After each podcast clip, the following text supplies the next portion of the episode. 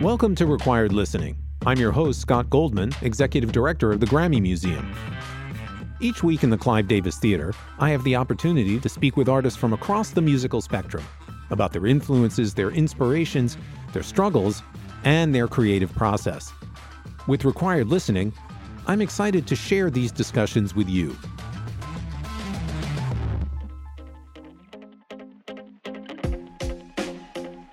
On today's episode, my conversation with the band Weezer. Drawing from the heavy pop of arena rockers like Cheap Trick and combining doses of 70s heavy metal from bands like Kiss, they became one of the most popular groups to emerge from the post grunge scene. They infused their music with a quirky sense of humor that made songs from their debut album like Undone the Sweater Song, Buddy Holly, and Say It Ain't So into big modern rock hits. Over two decades, the band has now released 11 albums and has become a vehicle for the imaginative songwriting of Rivers Cuomo. We got together after they released the White Album. The album is very much Weezer channeling the sunniness of the Beach Boys through their own sardonic filter. Rivers has often acknowledged the Beach Boys' influence on his music, and we spent a good deal of time talking about the process of working with producer Jake Sinclair in making the record. It's not necessarily easy to remain a band after 20 years, but these guys still express excitement about playing shows and a strong desire to continue to experiment with their music. So let's go to the Clive Davis Theater and listen to my conversation with Patrick Wilson, Brian Bell, Scott Shriner, and Rivers Cuomo, Weezer. They're here tonight following the release of their 10th studio album, appropriately entitled The White Album. Give it up for Weezer.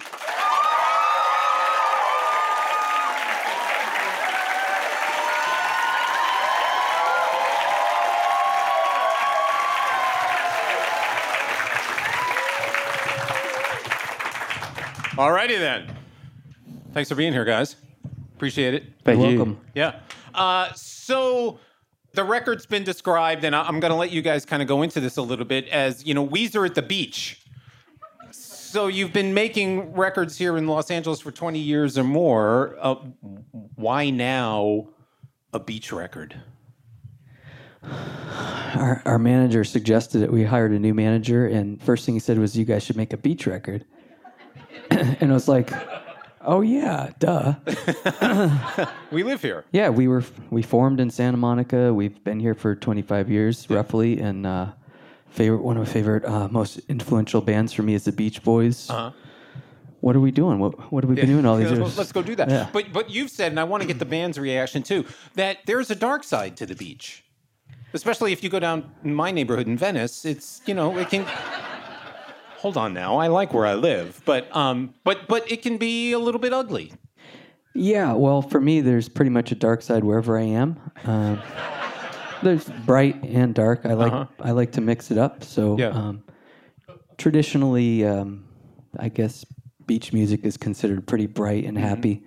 But I I always um, appreciated in the Beach Boys there was uh, some melancholy underneath it all. So I was very excited to do Weezer's take on the whole beach thing and see Yeah. what we could find Yeah. on the underside. Yeah, and I think you did that. And the interesting thing is, so the critical response to this point has been very positive. 71 on Metacritic. Uh, yeah,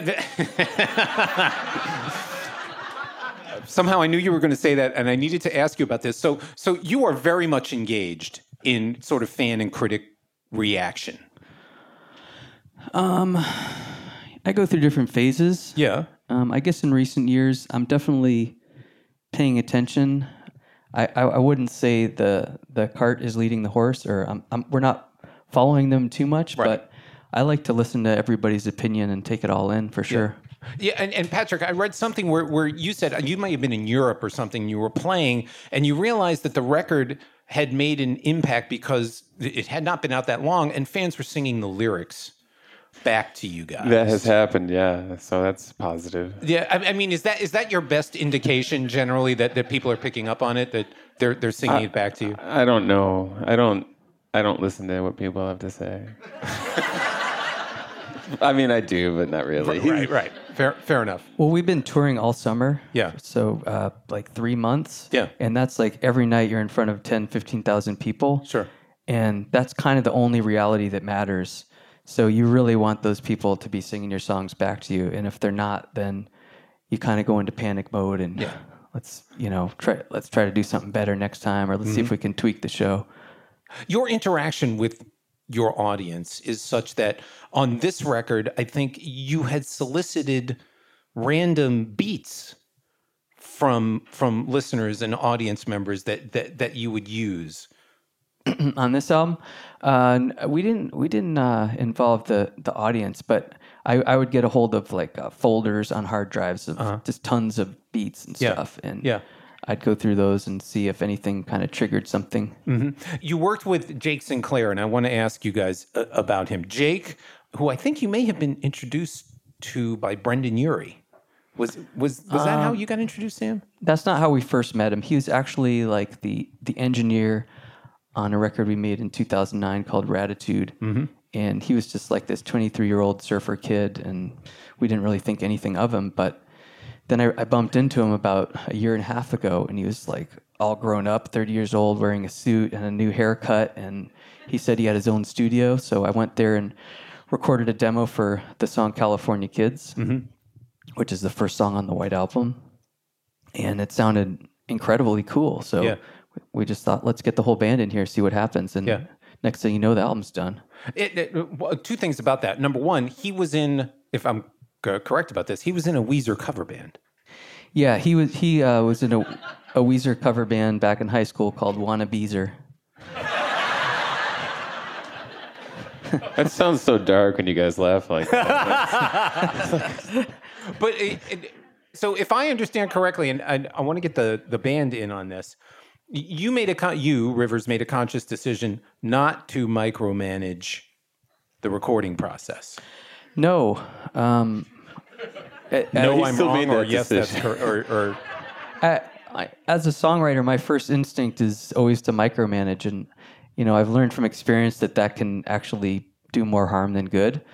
But it wasn't my idea this time around. It was actually Jake's, I think, or maybe even our managers. They were like, um, "Let's get Jake in with each of the band members one on one, so they have time to craft their parts without Rivers, you know, micromanaging." yeah, yeah. and th- uh, they just kind of did it and uh, then they they played the pretty much the finished product for me and um, at that point when i heard everything all together it was like oh yeah that sounds incredible cool So Scott, Yeah, that's me. Hi. Yeah, yeah, hi.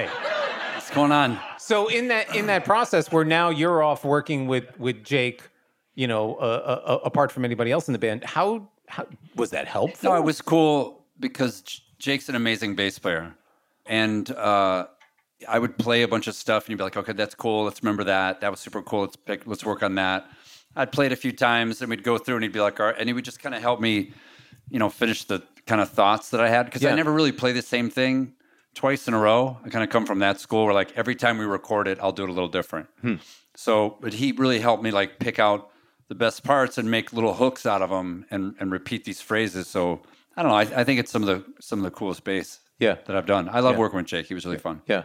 Brian, what do you what do you what the, the process for you? How did that uh, how, how how did that work? I didn't mean to wake you up there, but uh, I had about ten ideas uh, for each song, maybe more, maybe more, and uh, I would just go through with Jake. I got this idea for this verse, like maybe five different ideas, and Jake was good at arranging those ideas uh, in, in kind of ways that I might not have thought of. So once we started on that kind of uh, working pattern, it, would, it came really easy to do the rest. Uh, I think the first song we did was "Thank God for Girls." We both were in a lot of pressure on that one. He was under a lot of pressure to like kind of produce a hit for us, and uh, I was under pressure because of the first song of the record Yeah. that I worked on, and uh, we got in a little f- argument, and it was one of those arguments that uh, makes the the relationship uh, stronger. You Uh-huh. know, there was What- apologies and you know that Yeah. kind of thing. what was there a fair amount of that sort of push and pull between between you guys and Jake in terms of the direction maybe he wanted to take the band and where you thought you were going? He was clear. He was like, "We're gonna make my favorite Weezer record." Huh.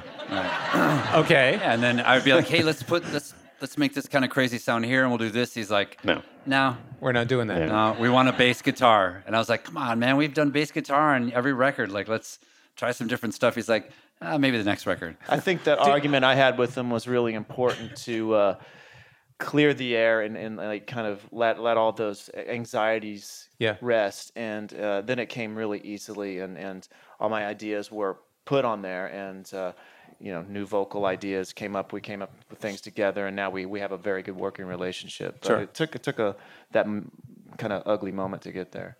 Did, Rivers, did, did you have some ugly moments with Jake? Um, I don't know. I guess I saw him as like the the conservative force in the room. Like he, as a he's just a super fan. and He really wants it to sound like the records he heard in the '90s. I'm kind of on the other end of the spectrum where I just want to storm into the future and try things I never tried before. Yeah. So it's good to have um, both forces in the room. Yeah. I think you called, and Brian was talking about Thank God for Girls. You've referred to that as pretty experimental. How, how, how so? Well, I, I mean, it's it's an unusual groove. First of all, that that feel to the song. It sounds nothing like what we would have done on the Blue Album or Pinkerton in the '90s. It's in a minor key, which is we almost never have songs in minor keys. Um, and then in the verse, I'm kind of rapping, kind of talking. I don't know what it is. Yeah. That thing, um, and it doesn't rhyme. It's it's very stream of consciousness. It's hard to understand what I'm trying to say. I don't know. It seemed pretty pretty unique to me. Yeah. Did, did you guys feel that that was kind of a departure? The Thank God for Girls? Absolutely. Yeah, Yeah. for sure. Yeah. I mean, the reaction to it has been positive. Yeah, lyrically, it's really cool, and uh, it's fun to see people singing along. And like, are they going to know these lyrics about the popcorn and the uh, all these weird things being said? And they kind of do. Yeah. I'm fascinated. Sometimes better than I do.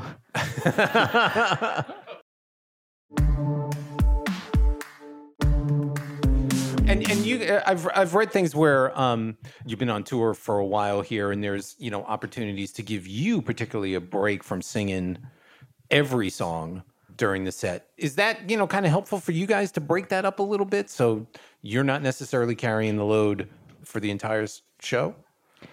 Yeah, every day I would watch the the previous night's show on a video, and um, the one thing that kept coming up is I like as as a listener, as a viewer, I like to see a variety. I like to see things changing. So um, I would definitely encourage the guys to take over the spotlight for a minute, come up with something, uh, a bass solo, or here, Brian, here's a light up guitar, play a guitar solo by yourself. Um, I just enjoy that as a viewer, Yeah. and Yeah. it and it does give me a, a break from Right. my voice. Right. How do you guys feel about stepping out, stepping out in front? How does how does that work for you? It's awful. It's definitely a little scary. It's not an ego thing. It doesn't real. Uh, it doesn't matter if I'm singing the song or Scott's singing the song. Wherever Rivers is, that's where people are looking. Yeah. except for this one show and this one person. I remember in in uh, Portland, Oregon, this one girl about 12 years old. She would not. She, she locked eyes with me the whole time. Steady. Rivers was standing right here, and uh, it was a moment we had. Clearly. Yeah, Clearly.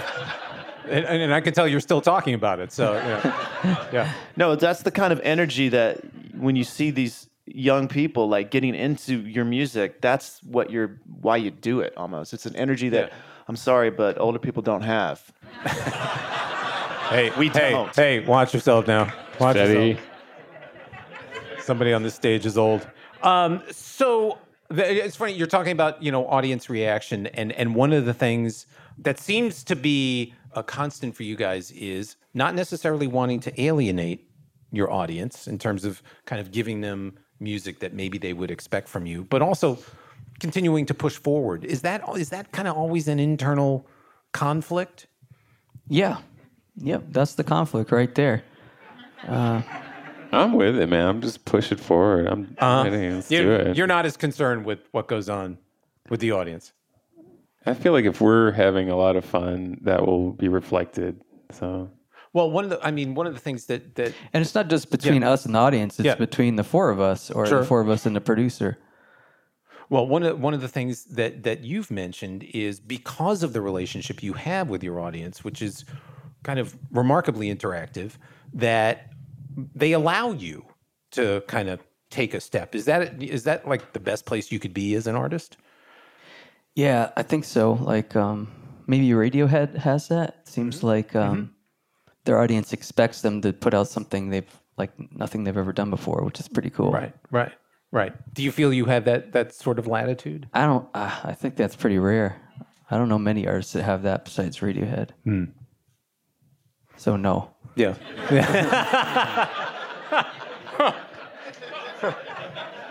We can do it, man. But Scott, I really like your glasses. Oh, thank you. Thank you Those are very super much. cool. Thank you. It's good to look at the world through rose-colored glasses. I like it's, 'em. It's important. Um, so, so Rivers, one of the things I wanted to ask you about in in reading some stuff for this interview, you maintain a rather kind of meticulous uh, spreadsheet, I guess, of lyric fragments, song titles. I mean, even going so far as you know what a good first line would be. And is is this a place you always go to when you're writing songs, or maybe just when when you're stuck? I'm just constantly changing, and um, I always think like I finally figured it out. This is how I'm going to do it, and then uh, you ask me a month later, and it's something totally different. But I do have uh, things that I come back to stock a stockpile of lyrics, and yes, now it's on a Google spreadsheet, and it's it's uh, every line is tagged, so I can sort like uh, I'm looking for a first line that rhymes with Kate and that has 10 syllables.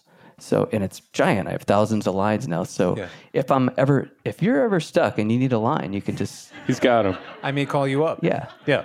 Yeah. In referring to this record, you said there was a fair amount of kind of cutting and pasting. So were you Yeah. taking from that and sort of figuring out what fit in in what sequence? Um, sometimes I would. Um, uh, there's a song called Summer Elaine and Drunk Dori, and I did a podcast called Song Exploder all about that song. And I, I talk um, in great detail about how all the pieces came together. So in some cases, I would I would take some lines from that spreadsheet, and in other cases, I would go to my journals and find like a page of stream of consciousness about something that happened the day before at my daughter's second grade graduation party, um, something like that, and um, maybe I might go to just some like story online and or a book I had been reading, maybe uh, Erm- Ernest Hemingway, and then I'd just start moving lines around and putting it all together until it tells a new story. Yeah. Uh, There, there- much was made about your joining Tinder to not in the ways that, that you might be thinking, but in an effort to, you know, spark some thinking about about songwriting, you know, feelings about, you know, meeting women or whatever it might be. And, and what I want to get the band's reaction because you've been doing this for two decades or so. You got a family now, you got kids. Things that matter to you now may be a little bit different than they were 20 years ago to to a certain degree. And I'm wondering if you guys start to bust him on if there are song ideas that maybe skew a little, um, shall we say, old. Old No. meaning uh, like uh, like if we start about talking about family you know, things, yeah, yeah, things taking like the that? kids to you know to school for you know parent teacher conferences. I think I bring that up, don't I? Yeah, Did you write a lot of PTA songs? I don't know. yeah. I mean, the, the, Brian will definitely he helps me with the lyrics a lot if I if I'm going out into like an unrelatable Right. topic. Um, right. But more often, I think I overcompensate and write things that sound too young, and you know they'll nail me for that too. Yeah. It was interesting. I just wrote a song for the Monkees for their latest album. Yeah. and they're in their 70s. So um, it was the first time I wrote a song for someone. And I mean, I was writing naturally from a 45 year old point of view, and they thought they thought it was too young sounding. So I had to change it to make it even older. Which That's, fan- that's usually they people uh, other artists want me to write younger. Yeah. Yeah. So, fair warning here. Eventually, we're going to come to the house for some questions. So, working with working with Jake on on this record, it's been out. The reaction has been really positive. Work with him again? Well, that's the big question right now. Um, What, what, what, what's the what's the central issue to that? I'll work It- with Jake. it- I love Jake. we we all love Jake. He's great. Yeah.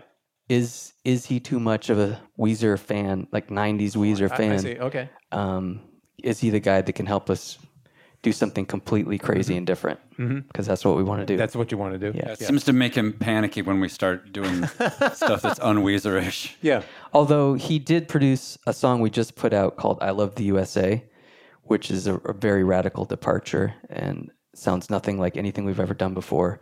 So I think that was him saying, "Look, I can, I can be really different if you want." So this record generally could be categorized as more of a classic Weezer record, and the next one is going to be something that would not necessarily be recognized as such. I, I think that's a pretty safe bet. I mean, it's really hard to predict the future with Weezer, and Yeah. but I, I, I hope that's where we're going. Yeah, I think it'd be great. We all have a lot of ideas. We're all into some new sounds and new ways to make music, and we're excited about doing something different. Yeah. So, yeah, so you you guys have been together for you know a couple of dec- decades, and you know I'm wondering at this you know at this point, what have you learned about being in a band? Just to be nice. Be nice to people. It's That's easy. good. Just be really nice. That's Yeah. good. I it's like harder that. than it sounds. Yeah. Well, well, in the, in the music business, that's not surprising. Be respectful for everyone's talents. Uh huh. Yeah. That's pretty. You Keep know, talking. Keep talking. Yeah. Communication. Yeah. Yeah. and uh, definitely, um, you know, together we're much greater than apart. So Yeah. luckily, we, we haven't made the mistake of trying to go separate ways. How do you think you you in particular have evolved as a, as a songwriter over, over time? Because you've clearly spent a lot of time thinking about it, looking at it, kind of analyzing it. How do you, how do you think you've evolved? I guess um, I think one thing that's changed, not just for me, but for music in general, is it's way more collaborative as far as songwriting goes. Um, my generation came up and it was all about like the great genius individual, Kurt Cobain or whoever it is. and you just hardly ever see that anymore. It's all about bringing different people together from different worlds and seeing what happens. Yeah.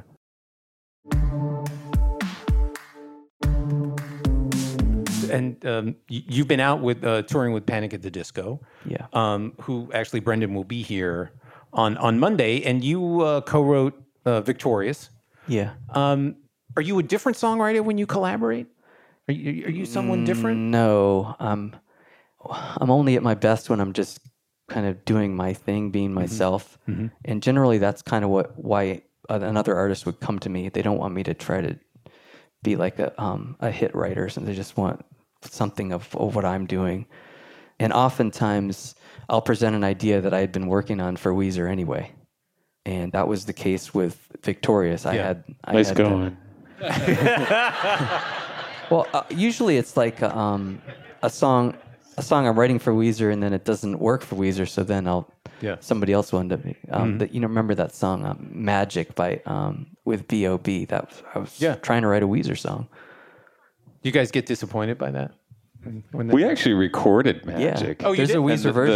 the the producer Jacknife Lee was like, "We're never doing this song," and that was the end of Jacknife Lee. No, we don't. We don't get to. I, I want Rivers to have little as much bit, right? success as possible Yeah, with, with songwriting. There's plenty of songs to go around. to go around, yeah. Like, and Yeah. I, I, I'm super happy for any Yeah. great song that makes it out there. Whoever's best, most ready to sing it, and it works out great. That's awesome. Yeah, yeah, um, and, and you know, uh, I keep going back to to production a little bit because it's such an interesting co- collaboration between a band and and, a- and a producer. You've worked with names who people would know, Ric Ocasek or Rick Rubin. This process, I think you've all said, was remarkably fast, Yeah, and and I'm wondering if that was because of the working relationship with Jake or something else. yeah, it was definitely Jake and our new managers. Um, they just came in with tons of ideas and energy, and um, it's a maybe it's a, a generational thing too. Um, it's just the way younger producers are working now. It's Yeah. it's really fast and it's fun and easy and I don't know. It just seems like that's the tour went on. We started trying little different things here and there in some of the older songs. Yeah. And said Pat's kind of similar with me, where we'll rarely play the same thing two nights in a row. So Right. I don't know. It still seems kind of exciting and a little bit dangerous. Yeah, yeah. Say It Ain't So has never felt old. You Why? know, Why? Because it's such a powerful, great song. Uh huh. a song I think we'll play every time we ever play a live show. Yeah, and, and I, I'm as I've, I've said throughout the interview, your interaction, your relationship with your fans is such that it seems like no matter you know how popular the song or how many times you've played it, it's exciting to continue kind of that dialogue with your with your audiences. You guys feel that way? It's the energy of the crowd. It's the the energy of youth. It's something that uh, we're very lucky to experience in Yeah. what we do. Yeah. and we still connect with with youth. And I'm telling you, that's just nothing like it. It's very ageist. Yeah. So um, I said before, we're going to take a couple questions from the house. Yes, right here. Um, going back a little ways, but you guys did the uh, front to back show a couple of times with the Gibson, the Pinkerton, and the Blue Album. It was a trend at that time. Everybody was doing it, mainly the older bands. But what was your reason for doing those? Um, well, anniversary. Yeah, it's Kind of like 20 year anniversary of the Blue Album. What is it? Was it? Maybe. No. Mm. Oh, uh, oh, so, there was some. Uh, yeah, there's something like that. I can't remember. Pinkerton. Well, we had a song called, Memories. Yeah, I think that kind of sparked it. No, I think Which it we was. don't um, remember. It was. It was kind of the original idea was by popular demand, and at first I was like, uh, "You want us to go back and play more old songs?" But as it turned out, it once we got into relearning and rehearsing all that stuff, it was incredibly fun because they, in a way, they're kind of new songs because we never get to play them. Um, especially most of Pinkerton, it's like we did a few months of touring and then that in 96 and 97 and th- and that was it. And then we never played those songs again for 13 14 years. So it was it was incredibly fun to play them and they're they're such a good rock band type of songs Who else? Yes, in the back, right in front of Oh, the also- board. Oh, they were in smaller venues which were packed with people who knew every word of those songs so that was just like a dream come true for us um, when we were touring opening for no doubt in 97 nobody knew those songs and it was really depressing yeah, in the back. Go ahead. Um, thanks, guys, for making a great record. And it's not just like a, it's an immediately great record. It's not a has to grow on you great record. So thanks for that. Thank you for saying so. Thank you. Curious though, uh, with the whole kind of beach theme, have, have any of you guys uh, met or talked to either currently or in the past any of the Beach Boys? No, um, I think one time I tried to contact Brian Wilson through music business people and said, "Hey, if you'd ever like to write a song, that'd be awesome." And never heard back, and that's cool. Um, but Brian and I, I have so a- yeah, we're, we have a we have a connection with the Beach Boys. A piano teacher named Elmo Peeler, who also does string arrangements. so he was the Beach Boys road keyboardist, and Yeah, he was the touring musician who played all the Brian Wilson parts when Brian Wilson didn't tour. So there's our connection with. yeah, he has the all Beach the, Boys. the keyboard transcriptions, and he came and taught them to me and Brian. That's pretty cool. Who else? Yes, right here. Sorry, my bad. Right there.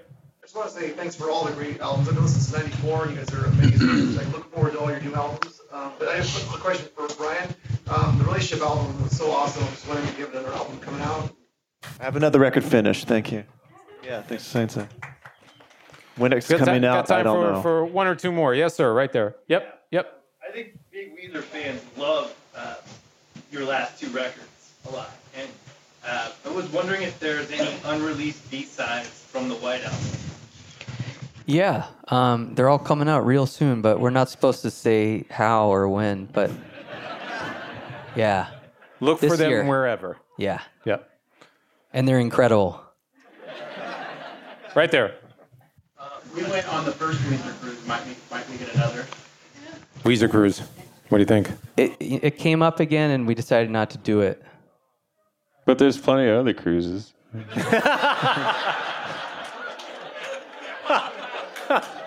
Maybe we can do something like it that's not at the sea, too. And on a boat, you know, somewhere else, something else. Yeah, Weezer Camp. That would Yeah. be fun. Okay. We'll Weezer do Camp, something there you go. cool. Yeah. Okay, we got time for one. Yeah, by the soundboard. Okay, this is a production question. Um, did you guys cut any of your records to tape? Yeah, first three. Yeah. records. First four actually. No, first. the way you guys grind in the Excuse me, studio, Don. is, is going to digital and like being able to micro edit your performances. Does that affect the way your albums?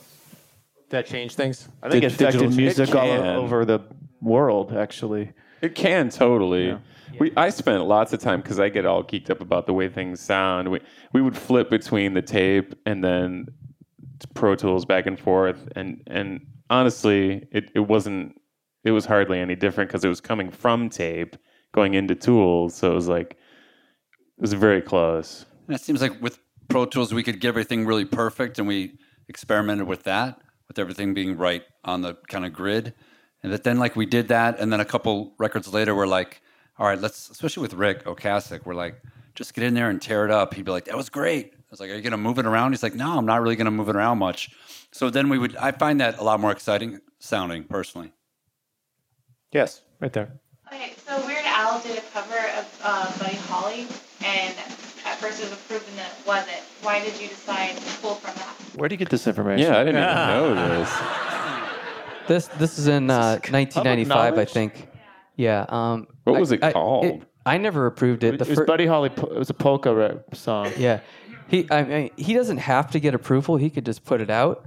Um, but he's an, a really good guy, and he and he sent it to me and said, "Would you be cool if I put this out?" And I listened to it, and it was a medley of the current alternative hits. Like I remember Nine Inch Nails was on there, but done kind of polka style, and they were all incredibly funny.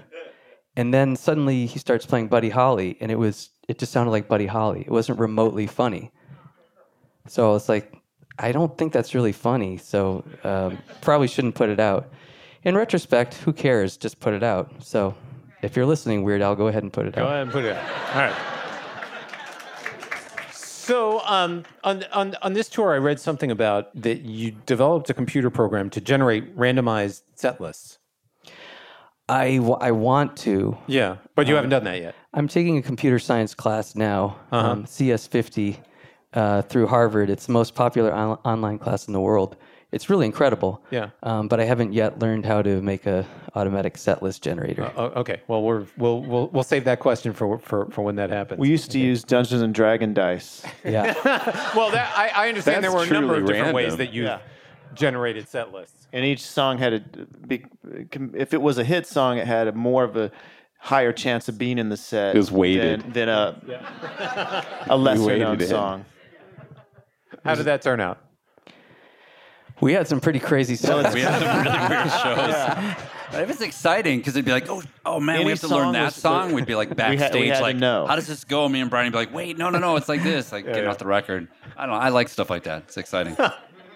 Well, There's a lot of downtime uh, people don't, I think, realize from sound check to the show. Like you're sitting there twiddling your thumbs for a lot of it, and um, it's nice to actually have something to intellectually do. And then if it's to learn a song before, it's kind of makes the time go by faster at least. Sure.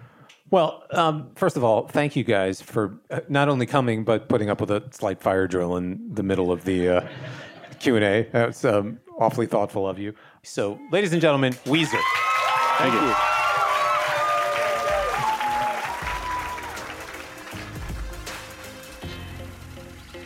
That was my conversation with Weezer.